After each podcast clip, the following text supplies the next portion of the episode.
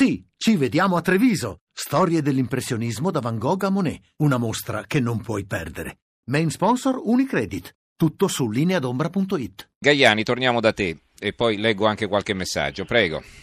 Ma sì, eh, adesso provo a rispondere un po' agli ascoltatori. Io forse non mi sono spiegato bene. Io all'inizio dicevo che questo tipo di attentati con una, un terrorista che si mette alla guida di un camion e travolge più persone possibili e provoca, usando un terrorista non addestrato, quindi non un uomo, non un foreign fighter che sia stato addestrato, che ha combattuto in Siria e che tra l'altro quando rientra in Europa, se non finisce in galera, comunque viene tenuto sotto controllo, quindi è già una persona un po' controllata. Ecco, impiegando invece un, un adepto qualunque, non segnalato, non registrato dall'intelligence come un pericoloso terrorista, che semplicemente sa guidare un camion o sta imparando a guidarlo, in fondo non ci vuole una gran perizia per travolgere dei civili, provoca un numero di vittime che è paragonabile a quello che eh, puoi provocare con un'azione d'assalto, con un gruppo armato o facendo esplodere una bomba. Io non ho mai parlato di camion imbottiti di esplosivo, certo quello Quella è una tecnica cosa, che, certo. viene usata, che viene usata in Iraq, che viene usata in Siria quello provocherebbe sì un numero ancora più, più elevato di vittime, ma già questo richiederebbe... Solo che è improponibile perché è chiaro, devi pure fabbricarle queste, queste bombe, cioè, No, devi tu procurarti sì. l'esplosivo e tutto, no? Ma Quindi- ti ricordi, ti ricordi a Bruxelles, all'aer- all'aeroporto di Bruxelles, usarono l'esplosivo che era stato prodotto fai da te in Sì, casa, casa, sì, era sì. altamente instabile, però eh, con un L'hanno portato in taxi, eh, sì, eh, l'hanno portato in Eh, taxi eh, fino all'aeroporto, pensa un po'. È uno scenario che potrebbe anche configurarsi. Sì, in sì. realtà noi siamo di fronte a una minaccia molteplice che non riusciamo a controllare, ma la ragione è anche semplice. La gran parte dei- degli attentati che si sono verificati in Germania negli ultimi mesi, in particolare quest'estate, anche quelli più semplici, l'uomo sul treno con la mannaia, eh, sono stati compiuti da eh, richiedenti asilo, immigrati, rifugiati, immigrati clandestini. Il bambino con lo zainetto di 12 anni con lo zainetto imbottito d'esplosivo non era un migrante ma era uno di origine irachena eh, nato in Germania Eh, insomma eh, fra i migranti arrivati che sono comunque tantissimi e tutti non, non controllati, cioè l'Europa e la Germania in particolare perché ne ha presi di più, ha continuato e continua anche l'Italia ad accogliere chiunque pagando i criminali si presenti alle nostre frontiere. No, non le difendiamo neanche più, accomodati, chi sei non sei lo vedremo dopo. E ci sono paesi come la Gran Bretagna, come il Canada, come gli Stati Uniti che accolgono veri rifugiati di guerra siriani e se li vanno a prendere nei campi profughi in Turchia, in Giordania, in Libano, facendo anche una selezione, intervistando, ricercando, insomma facendo un po' di indagini per non Mhm. portarsi a casa loro dei jihadisti. Noi facciamo entrare chiunque e l'anno scorso i servizi segreti macedoni che gestivano il traffico di passaggio sulla rotta balcanica dissero chiaramente che in quei flussi, quei flussi erano una vera autostrada dei jihadisti, ce ne stiamo accorgendo adesso. eh, allora, torniamo al discorso di prima, continuiamo a stupirci dei cioè, danni che stiamo subendo in Europa eh, dalla matrice islamista terroristica o comunque estremista, e sono danni che ci siamo andati a cercare completamente, insomma, sono danni che, eh, per i quali i responsabili siamo innanzitutto noi, e nonostante quello che sta accadendo, anche, non- anche senza guardare solo al terrorismo, anche in termini di ordine pubblico,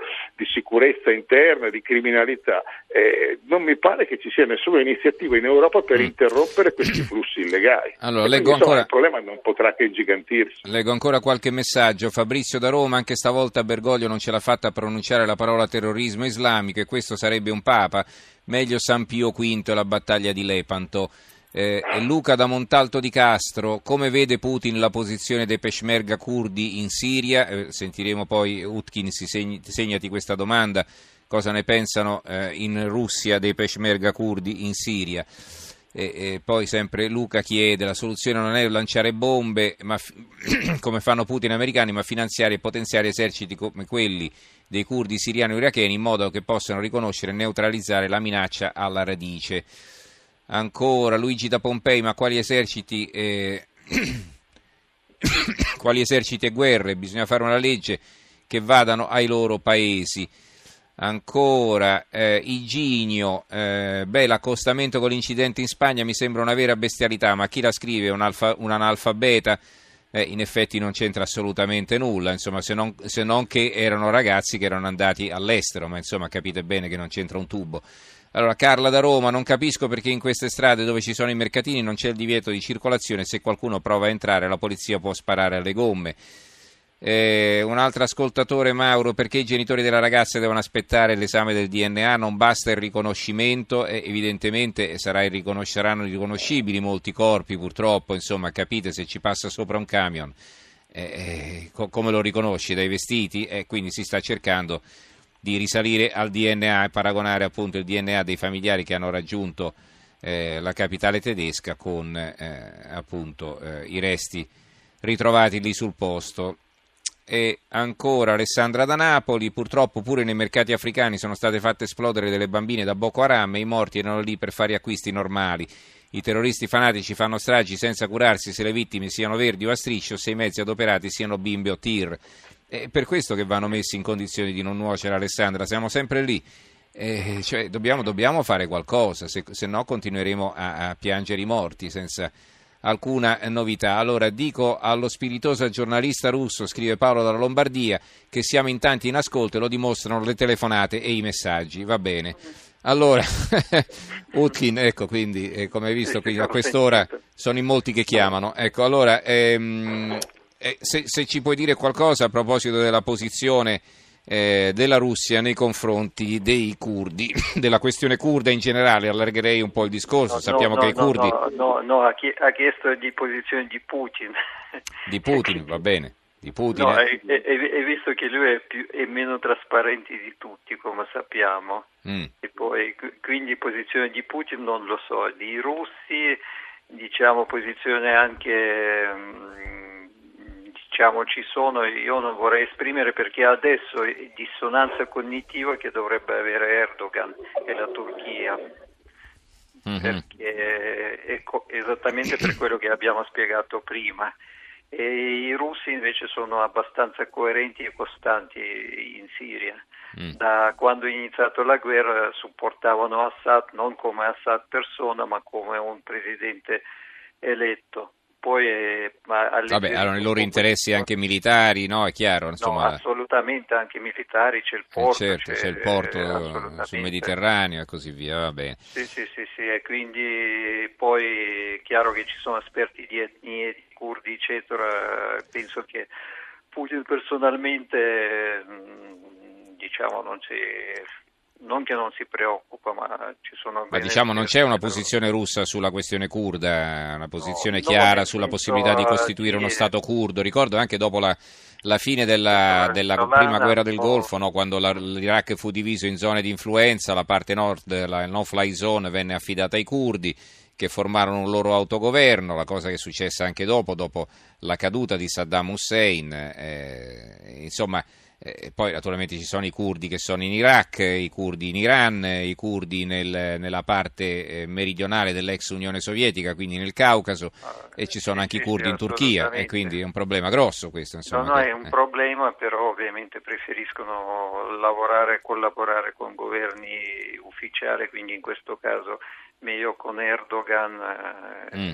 cioè con Turchia ufficiale, anche per poi passare e posare quel gasdotto Turkish Stream eh, per certo. non arrivare al freddo in Europa. Allora, ehm, Gaiani, concludiamo con te, voglio riprendere quello che diceva Lorenzo Vidino, non so se l'hai ascoltato, ho letto prima il suo intervento, mi pare sul secolo XIX, cioè che queste cose succedono in Germania anche perché la Germania non ha servizi segreti all'altezza, per una questione sua, insomma.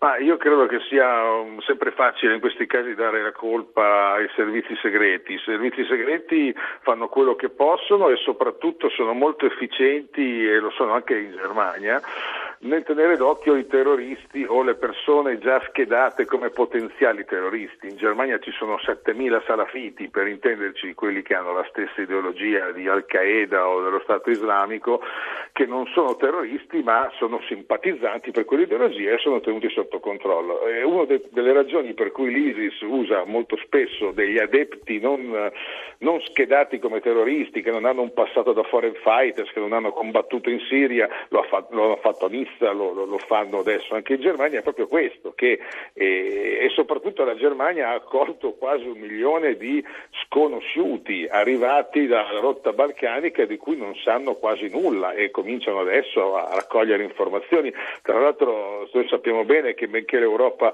eh, sia molto critica verso la Russia, verso la Siria, poi i nostri servizi di intelligence europei vanno a Damasco a supplicare gli uomini di Bashar Assad di fornirgli informazioni sui nostri foreign fighters che sono andati a combattere là e che poi tornano a casa.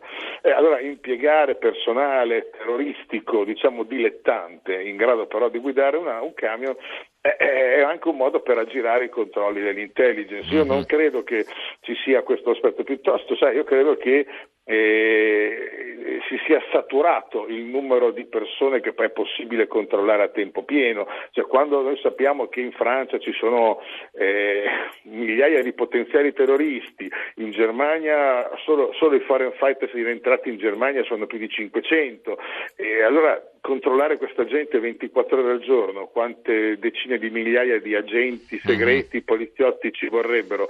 Insomma, Fai prima a metterli in galera, una decisione collettiva a livello europeo, chi va a combattere, ad addestrarsi all'estero finisce in galera, punto. Eh, allora... vedi, però, nonostante questo, che io sarei d'accordissimo su questa, su questa iniziativa, eh, sia in ambito UE che all'interno degli stessi paesi si parla invece di reintegrare i foreign eh, vabbè, fighters, allora... quasi come se fossero dei tossicodipendenti da recuperare. Se mi consenti una parola sulla questione ehm, della Turchia e della Russia. Rapidamente, sì. Rapidissimo, la Turchia è stata per tanto tempo il, il, bastione attraverso il quale il Qatar, l'Arabia Saudita e la stessa Turchia hanno aiutato i terroristi islamici, i gruppi estremisti islamici a combattere Bashar Assad. Eh certo. Erdogan voleva rovesciare Bashar Assad, oggi dopo il fallito golpe ha un'ambizione molto più limitata, gli basta proteggere la sua la frontiera meridionale dai, dall'ISIS e in particolare dai curdi per impedire che nasca quell'entità statale kurda sì. in Siria che potrebbe essere una minaccia anche per il territorio turco. In questo modo, riavvicinandosi alla, a Bashar Assad, soprattutto alla Russia e anche in intesa con l'Iran, ecco, ecco, Erdogan è considerato un traditore da parte dei paesi arabi che tramite la Turchia sostenevano i ribelli jihadisti. In quest'ottica io vedrei, come ipotesi ovviamente perché ci mancano i dati, l'attentato che ha portato all'uccisione dell'ambasciatore russo ad Ankara, anche perché quello che ci poteva raccontare questo agente eh, turco di 22 anni purtroppo non ce lo può raccontare perché le forze speciali lo hanno ammazzato, forse uh-huh. non c'era bisogno di ucciderlo, era forse più utile prenderlo vivo, ma pensiamo anche all'ipotesi che ci siano servizi segreti di paesi arabi che hanno tutto l'interesse con un'azione del genere a, ehm, a, far, a incrinare la nuova intesa cordiale fra la Russia e la Turchia che, mm, della mm. quale fanno le spese proprio i ribelli siriani che combattono contro Bashar Assad. Allora ci fermiamo, ringraziamo allora i nostri due ospiti che ci hanno fatto compagnia fino a quest'ora, Gianandrea Gaiani, direttore di analisi difesa, grazie Gianandrea e buonanotte.